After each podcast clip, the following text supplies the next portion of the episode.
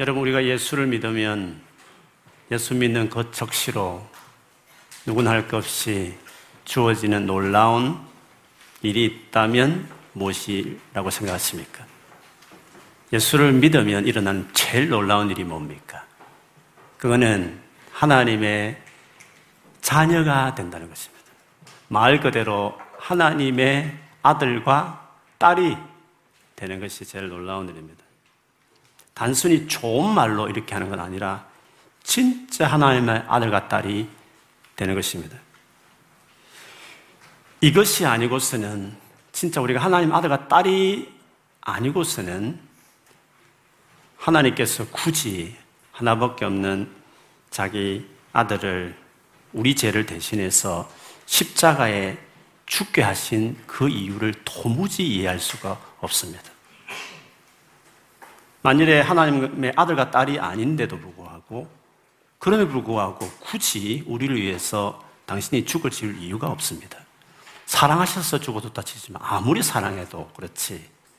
어떻게 하나밖에 없는 삼위일체를 의하면 당신 자신과 같은 모진 고난을 당하고 욕을 들어가면서 생명을 내놓는 그것이 자식이면 이해가 되지만 아들과 딸이 아닌 단순히 피조물인데 그래서 사랑해서 생명을 내놓았다? 그거는 이해가 될 수 없는 것입니다. 우리를 구원해서 하나님께서 영광을 받기 위해서 구원하셨다? 아니, 하나님 뭐가 아쉬워서 영광을 받기 위해서 굳이 그 영광 받으려고 투자 차원에서 죽어줬다. 그것도 말이 되지 않는 것입니다. 여러분, 과학이 발전하면서 이 우주가 얼마나 넓은지를 여러분 많이 들어서 아실 것입니다. 지구라는 이 행성은 그 수천 개 은하계 중에 그 중에 있는 태양계 안에 있는 조그만 행성입니다. 만일에 하나님께서 생각만 먹으시면 지구 하나 그냥 훅 풀어서 포개 뿌려 되는 것입니다. 다시 지구 만들고 인간 만들어서 말 잘잘 듣는 새로운 인류를 만드는 것이 훨씬 편한 것입니다. 그분에게는 그것이 하나도 어려운 일이 아닙니다. 그런데 그 크신 하나님께서 친히 인간이 되어 오셔서 당신 하나밖에 없는 아들을 죽였다.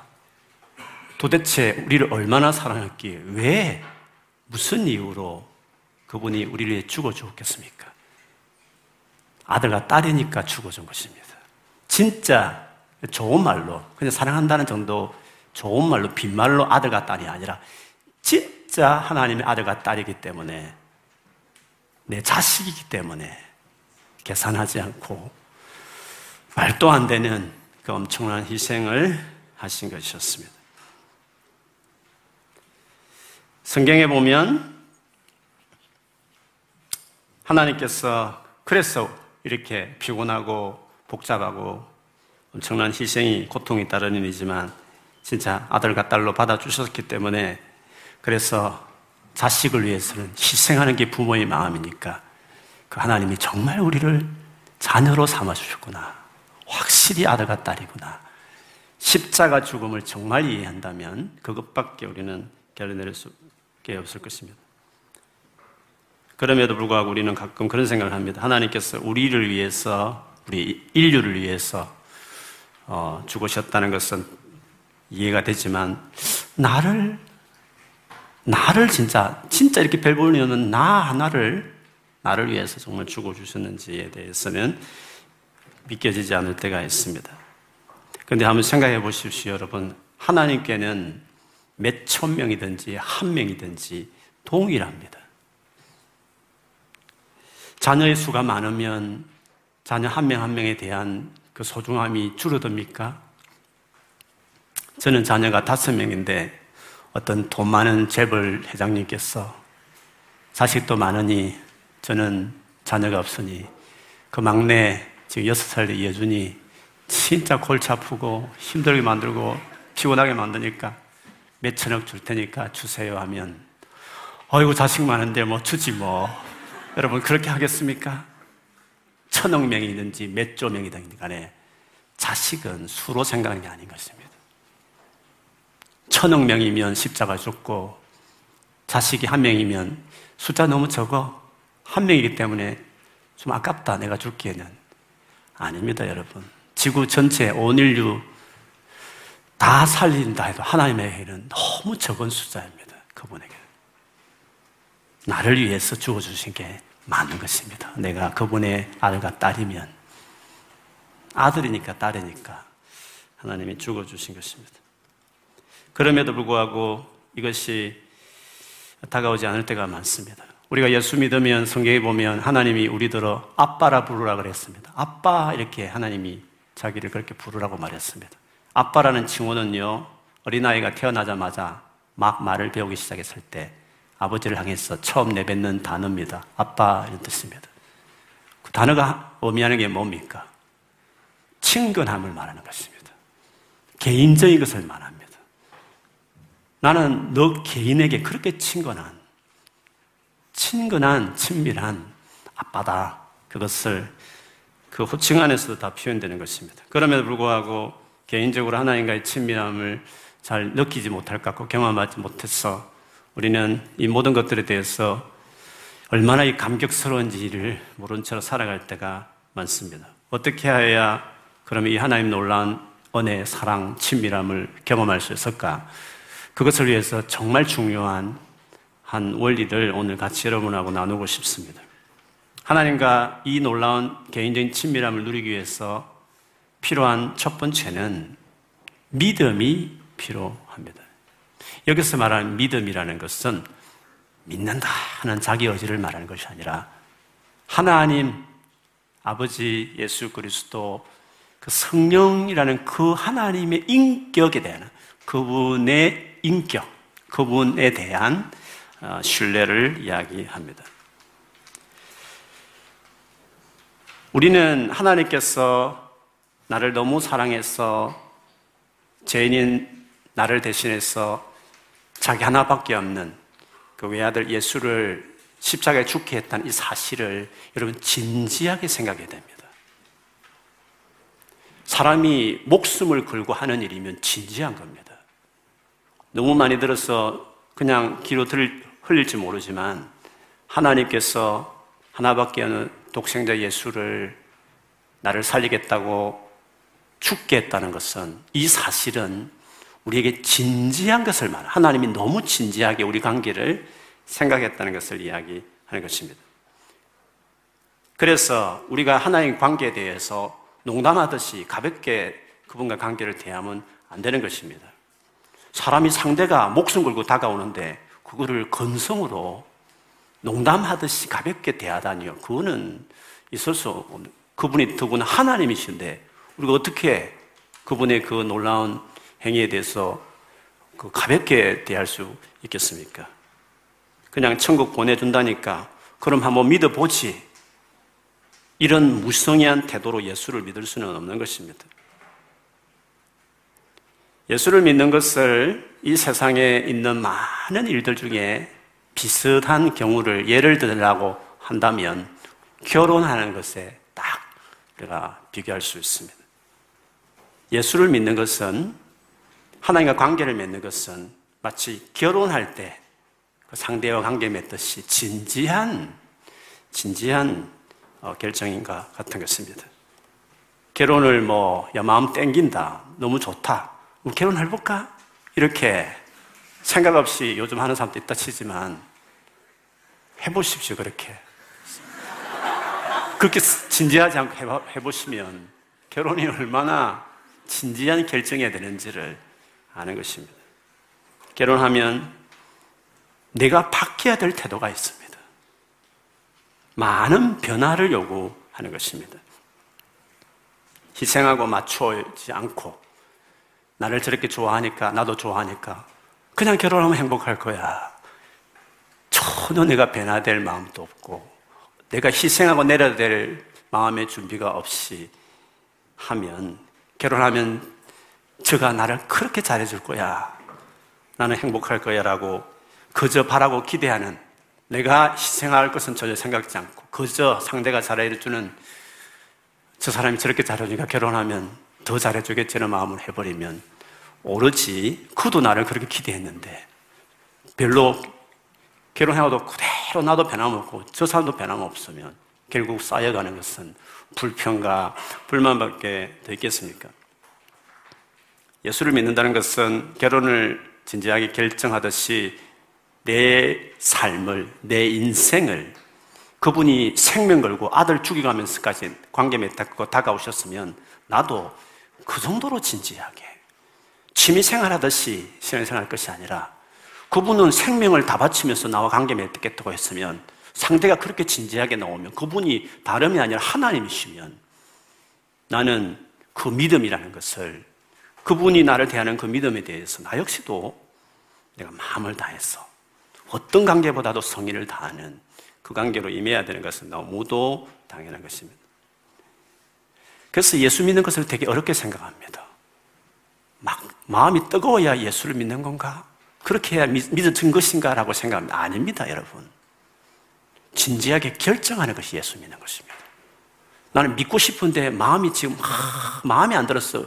믿고 싶어도 안 믿어진다고. 무슨 말씀을 그럽니까? 결혼할 때 이 상대가 정말 좋은 사람인데 막 결혼하고 싶은 땡기는 마음이 없기 때문에 결정 못하겠다. 그렇게 말하는 우스운 말 아닙니까? 신뢰할 만하면 그냥 결정하는 것입니다. 진지하게 그 관계 결정하면 예수를 그냥 믿을 수 있는 것입니다. 그냥 믿으면 되는 겁니다. 믿으면 그냥 믿는 겁니다. 무슨 믿음을 어렵게 하늘에서 번개가 쳐서 내를 쳐야만 비로소 믿어졌다 이렇게 하는 것 있습니까? 관계는 그런 게 아닙니다. 진지하게 내가 생각하고 내 삶을 드리겠다 하고 결정하고 믿으면 그냥 믿는 겁니다. 그러므로 진짜 예수를 믿고 싶은 마음이 있으시면 저분이면 내 생명을 바치겠다는 마음이 드시면 그냥 오늘 결정하시고 그렇게 관계 맺겠습니다라고 말씀을 드리면 오늘부터 믿음이 시작되는 것입니다. 그분과 관계가 맺어지는 것입니다. 적시로 구원을 받고 하나님의 자녀가 되는 것입니다. 그리고 이렇게 맺어진 관계는 웬만한 부부도 이혼하는 부부도 많지만 얼마나 많은 부부는 평생을 가지 않습니까? 문제 많은 남녀가 만나도 평생을 이혼하지 않고 가는데 하물며 하나님과 관계가 어떻게 될지 몰라요. 믿다가도 버려질 수 있지 않겠어요? 무슨 소리 그렇게 하십니까? 인간관계도 변변찮은 인간이 만나도 끝까지 가는데 아니 하나님하고 무슨 끊어질 이유가 어디 있습니까? 생각 없이 결혼했으면 모르지만 생각 없이 예수를 믿었으면 끊어질지 모르겠지만 진지하게 나의 삶을 드리겠다는 마음으로 예수를 믿었으면 평생 가는 거죠. 죽을 때까지 예수 믿는 거죠. 한번 믿었으면 끝까지 구원받는 거죠. 영원히 가는 관계가 되는 것입니다. 우리가 예수를 믿으면 예수님이 십자가에 우리 죄 때문에 돌아가셨으니까 그 예수님이 나를 위해 돌아갔다고 믿으면 어떻게 되겠습니까? 우리의 모든 죄가 다 없어지는 것입니다. 왜? 하나님 아들이 죽었으니까. 하나님 당신이 와서 죽었는데 제가 다 없어지지 않았다. 그게 무슨 말을 그렇게 생각합니까? 예수를 믿는다는 것은 그 예수의 죽음이 나를 위한 죽음이란 걸 받아들인 것인데 예수님이 나를 위해 죽었으면 나에게 없어지지 않을 죄가 어디 있습니까? 완전히 모든 죄가 다 용서받는 것입니다. 하나님이 그 정도로 우리를 받아주시는 것입니다. 그러니 하나님 보시기에 내 아들이 너를 위해 죽었으니 너는 완전히 죄가 없는 자로 내가 본다는 겁니다. 상태는 여전히 죄를 짓지만 부족한 것이 많지만 그러나 내 아들이 너를 위해 죽었기 때문에 너는 죄가 하나도 없는 사람처럼 내가 너를 봐준다는 것입니다. 그래서 하나님 우리를 보실 때는 죄가 하나도 없는 하나님처럼 완전한 존재로 우리를 바라봐 주시는 겁니다. 우리의 모습이 아니라 당신의 아들의 죽음이 너무 끔찍한 죽음이었으니까 그 아들 예수의 죽음을 생각해서 여전히 죄를 짓는 모습일지라도 죄 없는 사람으로 우리를 봐주는 것입니다. 그러니 죄가 없으니 하나님처럼 어려우니 어떻게 되겠습니까? 하나님 공식적으로 우리에게 방문하는 것입니다. 우리 안에 들어와 사시는 것입니다. 그것을 우리는 성령이 내 안에 들어온다. 그렇게 말하는 것입니다. 성령이 삼일체 하나님 아닙니까? 하나님이 내 안에 들어오는 겁니다. 예수를 믿자마자 모든 죄가 용서받았으니 하나님이 내 안에 오시는 것입니다. 성령이 오시면 영원히 떠나지 않고 거할 것이라고 말했습니다. 그래서 영원한 관계라고 우리가 이야기하는 것입니다. 그래서 우리가 하나님과의 이 친밀한 관계를 경험하기 위해서 그 전에, 그 전에 하나님과 우리가 맺은 이 관계가 절대로 끊어질 수 없는 가볍게 생각할 수 없는 하나님이 농담하듯이 말씀하신 것이 아닌 너무나 놀라운 관계다. 당신 아들을 죽이면서까지 믿는 자에게 약속하신 그분의 약속은 농담이 아니다. 내 마음에 땡기면 믿어지고 안 땡기면 안 믿어지는 그런 차원이 아니라는 것입니다. 내 기분 따라 왔다 갔다 하는 관계가 아닌 것입니다. 진지하게 결정했으면, 그렇게 믿었으면, 하나님께서도 우리의 결정을 보시고, 우리를 자녀 삼으시고, 하나님 당신이 친히 우리 안에 있을 있는, 거하시는 것임, 그거를 믿어야 하는 것입니다. 그렇게 이루어진, 하나님이 그렇게 진지하게, 농담하지 않고 그렇게 하셨을 것이다. 십자가 죽음을 기억한다면 하나님은 반드시 우리와 관계를 그렇게 진지하게 성의 있게 맺어주셨다. 그 하나님을 믿어야 된다는 것을 이야기하는 것입니다. 내가 이미 진지하게 예수를 믿고 있음에도 불구하고 여전히 내가 그분과 관계를 맺었는지 안 맺었는지를 의심한다면 그 하나님의 인격을 믿지 못하다는 것을 이야기합니다. 그 확실한 관계에 대해서 만일에 의심을 한다면 친밀함으로 나아갈 수가 없는 것입니다. 만일 결혼하고도 내 남편이 맞나, 여전히 나를 사랑하는고 나는 사랑을 받는 아내인가 라고 만일 의심하기 시작하면 그 이상을 못 나가는 것입니다. 배우자와의 친밀한 관계로 나아갈 수 없는 것입니다. 그래서 하나님과 친밀한 관계를 맺기 위해서 거짓말 하지 않으시고 약속대로 진지하게 응해주시는 그 하나님의 인격을 믿어야 하는 것입니다. 우리 자신의 느낌보다 약속대로 행하시는 하나님의 인격을 믿으라는 것입니다. 두 번째로 하나님과의 친밀함을 누리기 위해서 생각할 게 있습니다. 그것은 내가 예수 믿는 그 적시로 하나님과의 친밀한 관계가 이미 맺어졌다는 것을 믿어야 합니다. 그런데 그렇게 생각하지 않고 친밀한 관계를 맺기 위해서 내가 무언가 하나님이 기뻐하시는 많은 일을 해야 된다고 생각하는 분들이 있습니다. 즉, 그분의 뭔가 인정받을 만한 행동을 해야만 그런 관계에 들어간다고 생각하는 것입니다. 이것이 문제가 뭡니까? 지금 내가 하나님과 친밀한 관계가 아니라는 것을 이야기하는 것입니다. 여러분 한번 생각해 보십시오. 막 지금 태어난 가난아기가 있습니다. 아무것도 혼자 할 수 없습니다. 너무 연약합니다. 오히려 엄마 아빠 밤에 잠자지 못하도록 밤새도록 울고 떼쓰고 젖달라고 해서 엄마를 너무나 힘들게 하는 존재가 가난아기입니다. 근데 여러분 세상에서 가장 친밀한 관계에 대한 이미지를 떠올리라 하면 그 귀여운 갓난아기를 바라보는 갓난아이와 그 엄마와 아빠의 두, 둘이 환하게 서로 눈빛을 맞추면서 웃는 그 모습을 생각할 때마다 친밀함, 말할 수 없는 친밀함, 우리는 그것을 떠올리지 않습니까? 그래서 우리가 하나님과 친밀한 관계를 맺기 위해서 제일 중요한 첫 걸음은 하나님의 사랑에 대한 믿음입니다. 배우자 가운데 결혼했음에 불구하고 상대를 도무지 믿지 못하는 아내를 믿지 못하는 어처증, 남편을 믿지 못하는 어부증, 그런 어떤 환자도 있다는 걸 여러분 아실 것입니다. 아무리 노력을 해도, 아무리 말을 해도 의심하기 시작하면 그 관계에 대한, 그 상대에 대한 신뢰가 없으면 우리는 친밀한 관계를 가질 수 없습니다. 아무리 노력해도 일어날 수 없는 것입니다. 내가 만일에 하나님의 나를 향한 사랑을 의심하면 내가 아무리 노력한들 지금보다 훨씬 더 죄를 안 짓고 바르게 살아도 열심히 종교 생활을 하고 열심히 교회 봉사를 많이 해도 그래도 마찬가지입니다. 그리고 하나님께서 나름대로 자기 신기를 드러내지 않은 즉 신기 드러내면 우리는 노예가 돼버리니까 의지를 포기해버리니까 하나님은 당신을 있는 듯 없는 엄밀한 중에 역사하시는 방식으로 우리를 존중해서 일하시는데 그럼에도 우리를 향한 놀라운 사랑을 수없는 것으로 표현하고 있음에 불구하고 의심하고 있는 태도에서는 하나도 그게 보이지 않는 것입니다. 그래서 하나님과의 친밀한 관계를 위한 첫 단추는 나의 노력이 아니라 그분의 노력, 그분의 사랑에 대한 믿음이 그것을 갖게 하는 것입니다. 우리가 탕자 비유 때 첫째 아들 나오지 않습니까? 분명히 아버지는 그 아들을 사랑하고 있었습니다. 얼마나 사랑하였습니까? 둘째 아들을 그렇게 방탕한 둘째 아들을 맞이하는 아버지면 그 첫째 아들을 향한 사랑도 동일한 거 아닙니까? 분명히 아버지는 그 아들을 사랑하고 있었습니다. 많은 것으로 표현하였을 것입니다.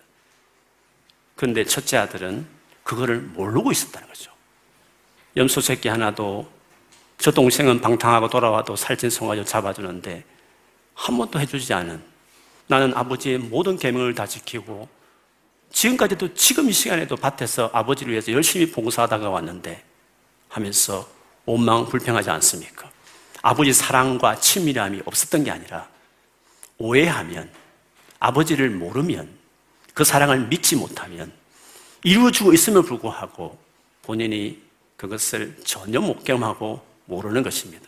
그래서 하나님과의 사랑의 친밀한 관계는 하나님 자신에 대한 신뢰, 그분의 사랑에 대한 신뢰가 분명하지 않으면 아무리 해도 무슨 수를 쓰더라도 무슨 행동을 하더라도 어떤 체험이 있더라도 믿어질 수가 없는 것입니다.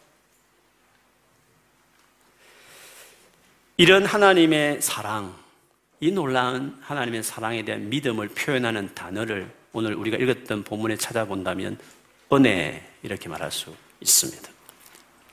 예수님의 어린 아기 예수님의 성장 과정에서 첫 표현하는 그 9절 40절을 보면 이렇게 말했습니다. 아기는 예수님은 자라나면서 튼튼해지고 지혜로 가득 차게 되었고 또 하나님 은혜가 그와 함께 하였다.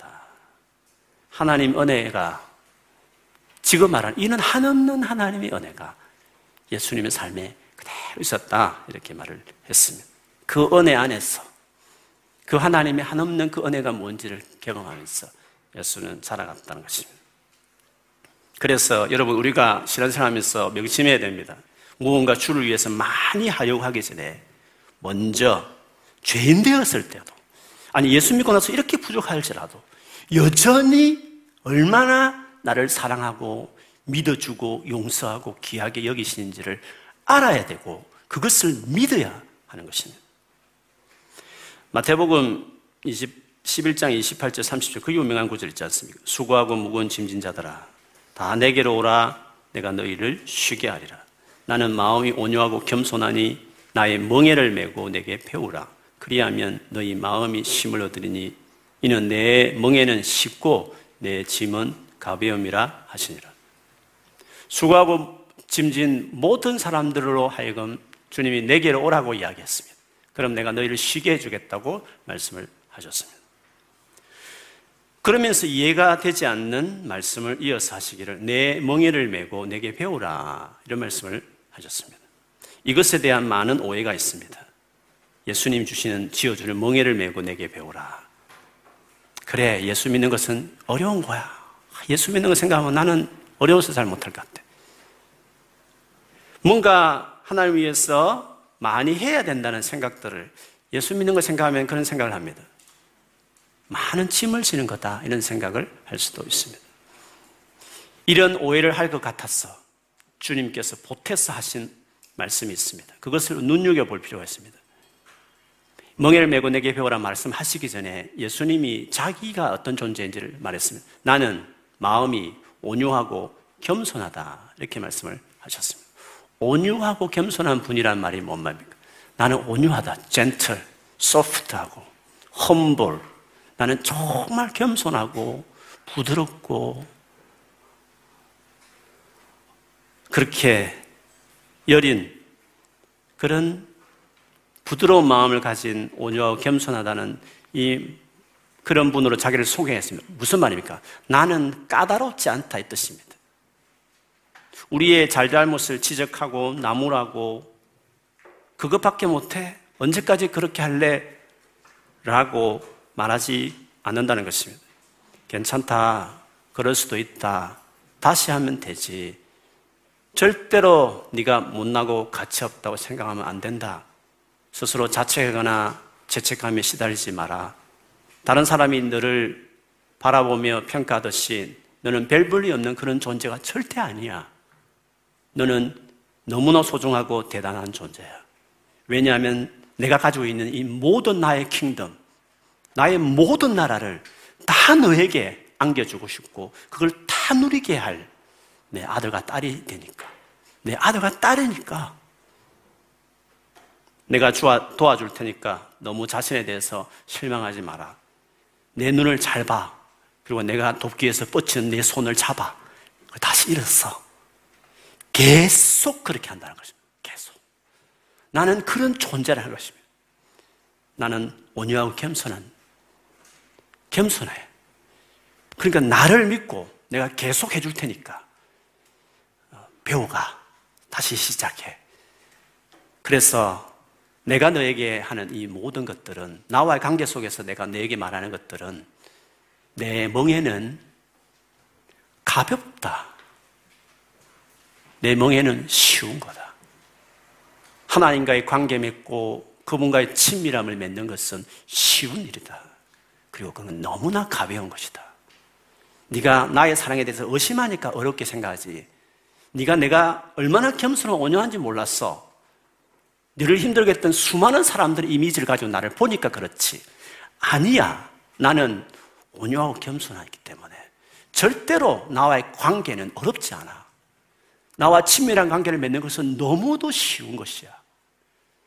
네가 나를 믿지 못하기 때문에 내가 너에게 베푸는 은혜가 무엇인지 모르니까 네가 어렵다고 말하지만 그렇지 않다라고 이야기하는 것입니다. 우리가 예수를 믿은 이후에 그러므로 제일 중요한 것은 내가 뭔가를 주로 위해서 뭔가 대단한 일을 하겠다라는 것을 보다도 그분이 이렇게 은혜를 베푼다. 그분이 나에게 은혜를 베푼다는 말은 은혜가 내 위에 있다는 것은 하나님이 지금 나를 그렇게 계속 대해 준다는 것을 그거를 믿는 것이 중요한 것입니다. 그런 은혜가 있기 때문에 그런 마음대로 살아도 되겠네라는 것이 아니라 나 다시 시작 해야 하겠다. 자꾸 넘어지지만 포기하지 않고 다시 시작할래. 다시 죄와 싸울래. 다시 그분이 기뻐하시고 선하시고 온전한 그 뜻을, 그 뜻을, 뜻대로 한번 살아볼래. 라고 그 인자하신 그분에게 눈을 맞추고 계속 귀하게 보시는 그분을 바라보고 그분이 돕기위해서 내민 손을 붙잡고 다시 일어서겠다. 은혜는 우리를 더 일어서게 하고 계속 배워가게 했어. 정말 쉽구나. 이 정도로 가, 가벼운 일이 없구나. 그런 마음으로 시작하는 것입니다. 예수를 믿어도 이 하나님의 은혜를 모르는 분들이 너무 많습니다. 그래서 그것을 아셨는지 고린도후서 6장 1, 2절에 보면 바울이 이런 말을 했습니다. 우리는 저 바울과 함께 있는 그 믿음의 사람들이 우리는 하나님과 함께 일하는 사람이다. 하나님과 함께 일하니까 얼마나 하나님 대해 잘 알겠습니까? 그래서 여러분에게 건면합니다. 하나님과 함께 일하는 내가 여러분에게 건면합니다. 뭡니까? 하나님의 은혜를 헛되이 받지 않도록 하십시오. 하나님의 은혜가 지금 부어지는데 그거를 헛되게 생각하는 겁니다. 하나님 은혜를 모르니까 그걸 헛되게 생각하는 것입니다. 은혜가 뭔지를 이렇게 설명했습니다. 하나님께서 말씀하시기를 은혜의 때라는 것은 은혜라는 건 뭡니까? 나는 네 말을 들어주었다. 구원의 날에 나는 너를 도왔다 하셨습니다. 무슨 말입니까? 하나님 은혜가 있다는 말이 뭔 말이에요? 하나님은 내 말을 듣는 것입니다. 그리고 나를 돕는다는 것입니다. 가끔이 아닙니다, 여러분. 가끔이 아니면 예수님에게만 있는 건 아닙니다. 오늘 바울의 마지막에 뭐라 했어요? 지금이야말로 은혜 있대요. 지금이야말로 구원이 나냅니다. 지금이 그렇다는 것입니다. 지금 이 시간, 예수님 재림할 때까지 신약시대 살아가는 내 생애 평생에 지금이 은혜의 때라는 것입니다. 지금이 구원의 때라는 겁니다. 아버지가 내 말을 듣고 있다는 것입니다. 나를 도와주시는 때라는 것입니다. 근데 그 은혜를 헛되게 생각하는 것입니다. 은혜가 뭔지 모르는 것입니다. 그거를 믿지 못하는 것입니다. 주님은 끊임없이 은혜를 베푸는데 그 아버지가 첫째 아들에게 계속 은혜를 베풀었지만 그 모든 은혜가 다 헛된 것이 되버린 것입니다. 은혜를 베풀지 않았다고 생각했습니다. 원망과 불평함이 있었던 첫째 아들처럼 말이죠. 그 주시는 수많은 지금 이 시간에 베푸는 그 모든 은혜를 내가 다 헛되게 만들어버리는 아무것도 없는 것처럼 안 베푸시는 것처럼 은혜를 헛되게 한다는 것을 말을 하는 것입니다. 은혜를 헛되게 받지 않도록 해야 합니다. 하나님 관계가 그분의 은혜로 맺어졌고 유지되고 자라는 것임에도 불구하고 나의 노력으로 자꾸 하려고 했어 그 은혜를 쓸모없게 만들어 버리는 것입니다. 그렇지 않습니다. 은혜라는 것은 하나님의 행위를 중요하게 여기는 것입니다. 내가 도움을 위해서 말씀을 드리면 그분은 내 말을 들으시고 실제로 나를 도와주신다는 것입니다. 지금 이 시간이 예수님 재림하기 전까지 내 평생에 그 같은 은혜들이 부어지고 있고 그런 구원의 날이라고 그렇게 이야기했습니다. 그래서 하나님을 제대로 아는 사람들은 시편 23편 6절에 다윗 같은 고백하면 내 평생에 내 평생에 선하심과 인자하심이 반드시 반드시 나를 따르리니 내가 여호와의 집에 영원히 살려다. 내 평생입니다. 여러분이 믿음도 살지 않는 건 보일지 모르지만 아들과 딸이기 때문에 아들과 딸이 되었으면 아무리 부족해도 평생 연애를 베푸는 것이 부모님 마음이듯이 하나님 우리를 우리의 아빠이시니까 정말 그걸 믿으면 그게 사실이라고 믿으면 예수께서 자기 아들을 십자가에 죽게 하시는 것을 장난이 아니라 사실이라고 믿는 첫 믿음만 가지고 있어도 그 정도로 나를 사랑하셔서 나를 삼으셨으면 내가 죽을 때까지 내 평생에 주님은 끊임없이 이렇게 은혜를 베푸시는 겸손하시고 온유한 분이다. 그 믿는 것은 너무 정확하고 정상적인 고백이지 않겠어? 은혜다. 내가 예수 믿는 적수 나의 삶 전체는 은혜로 뒤덮였다. 하나님은 은혜로 내 삶을 다스리고 이끌고 계시다. 그걸 믿는 것은 너무 당연한 것입니다. 그래서 하나님의 은혜를 하나님과의 친밀한 관계를 맺는 기초 속으로 그렇게 알아야 하는 것입니다. 하나님과 친밀한 관계는 하나님의 은혜라는 그것이 되어져야 단단하고 흔들리지 않는 것입니다. 이렇게 이런 은혜 안에 살아가는, 은혜가 뭔지 알고 살아가는 사람들은 어떻게 달라질까? 그것이 오늘 본문에 나오는 12살 된 예수의 모습을 통해서 드러납니다. 이스라엘에는 3대 절기가 있습니다. 페스티벌에서 우리가 구정, 명절 있고 추석 같은 것처럼 이스라엘에는 세 개의 유명한 절기가 있습니다. 오늘 나오는 절기는 모세율법에 의하면 반드시 남자들은 예루살렘 성전에 가서 제사를 드리고 하는 그 날이었습니다. 이스라엘 백성이 한때 애굽 지금 이집트에서 노예 생활을 했지 않습니까? 여러분 잘 아는데 모세가 홍해를 건, 가르고 그 백성 끄집어내어서 약속의 땅 가나안 땅에 들여보냈던 그 날 있지 않습니까? 그 구원받은 날 기념해서 지킬 6월절을 어, 지키는 절기였습니다. 예수님 부모님도 그 절기를 지키기 위해서 예수님을 데리고 예루살렘 성전에 갔습니다. 유대인들에게 성인의 나이는 12살이라고 이야기합니다. 예수님 12살 되었으니까 어쩌면 처음으로 부모님을 따라서 예루살렘 성전에 제사 드리려고 간 것 같기도 합니다. 시골 촌놈이 생전 처음으로 희야찬란한 예루살렘에는 가장 유명한 도시를 방문한 것과 같습니다. 절기를 다 마치고 다시 집으로 동네 사람들과 일가 친척과 함께 이제 돌아가는 그런 때가 됐습니다. 너무 긴 거리였기 때문에 중간에 하룻밤 어디서 숙소를 정하고 자야 되는데 예수님이 보이지 않는 것이었습니다. 친구들과 함께 어디서 오겠거니 따라오겠거니 생각했는데 막상 밤이 되어 자려고 하는데 예수님이 보이지 않는 것이었습니다. 큰일 났다 싶어서 요셉과 마리아가 예루살렘으로 예수님을 찾으러 다시 컴백, 고백한 것이었습니다. 하루 정도 이렇게 지났어, 지났으니까 다시 돌아가면 어떻습니까? 보통 그렇지 않습니까? 여유있게 걸어왔을 때 하루였으면 잃어버린 자식 찾겠다면 몇 시간 만에 가야 되는 거 아닙니까? 그렇지 않습니까? 몇 시간에 고백할 수 있는 것입니다. 그런데 사흘이나 걸렸다. 예수님 만날 때까지. 그렇게 이야기하고 있습니다. 왜 그런 많은 시간이 걸렸을까? 요셉과 마리아가 성전에 갔었을 때 있었던 대화 장면을 보면 그 이유를 알 수 있습니다. 예수님은 당시에 가장 유명하다고 하는 당대의 랍비들, 성경의 박사들, 성경에 깊이 이해하는 사람들과 주변에 앉아서 그들과 대화하고 말씀에 대해서 질문하고 하는 시간을 가졌습니다. 아무래도 6월절 중요한 페스티벌이니까 전국에서 유명한 랍비들이 성전 구석구석에서 자리를 펴고 궁금해하는 많은 학생들에게 성도들에게 하나님의 말씀에 대해서 가르치는 그 일들을 아마 했을 것입니다. 예수님은 이 랍비, 저 랍비 성전에서 그 유명한 말씀을 잘하는 분들을 찾아서 사흘 동안, 3일 동안 부흥회 하듯이 수련회 하듯이 그 하나님의 말씀을 배우고 알아가고 듣고 질문하고 대답하는 이 모든 것에 정신없이 사흘을 보내고 있었고 예수님이 묻는 질문이나 대답들을 볼 때마다 주변 모든 사람이 경탄할 정 놀랄 정도의 깊은 하나님에 대한 인식을 가지고 있었음을 볼 수 있습니다. 이렇게 하고 있는 예수님을 어머니가 본 겁니다. 부모님이. 어머니가 예수님께 말했습니다. 얘야, 이게 무슨 일이냐? 내 아버지와 내가 너를 찾느라고 얼마나 애를 태웠는지 모른다. 그렇죠. 얼마나 애를 태웠습니까? 만일에 여러분이 이 말을 부모님이 잃어버렸다 해서 여러분 찾아와서 이 말을 했으면 여러분 어떻게 합니까? 어머니, 아버지 죄송해요. 제가 정신없이 하다 보니까 시간 간 줄 몰랐어요. 그렇게 힘들게 하다니 정말 죄송해요. 다시는 제가 그렇게 하지 않을게요. 이렇게 말해야 옳지 않습니까? 그런데 오늘 예수님께서 한 대답은 의외였습니다. 어찌하여 나를 찾으셨나이까? 내가 내 아버지 집에 있어야 할 줄을 알지 못하셨습니까? 그렇게 대답을 했다는 거죠.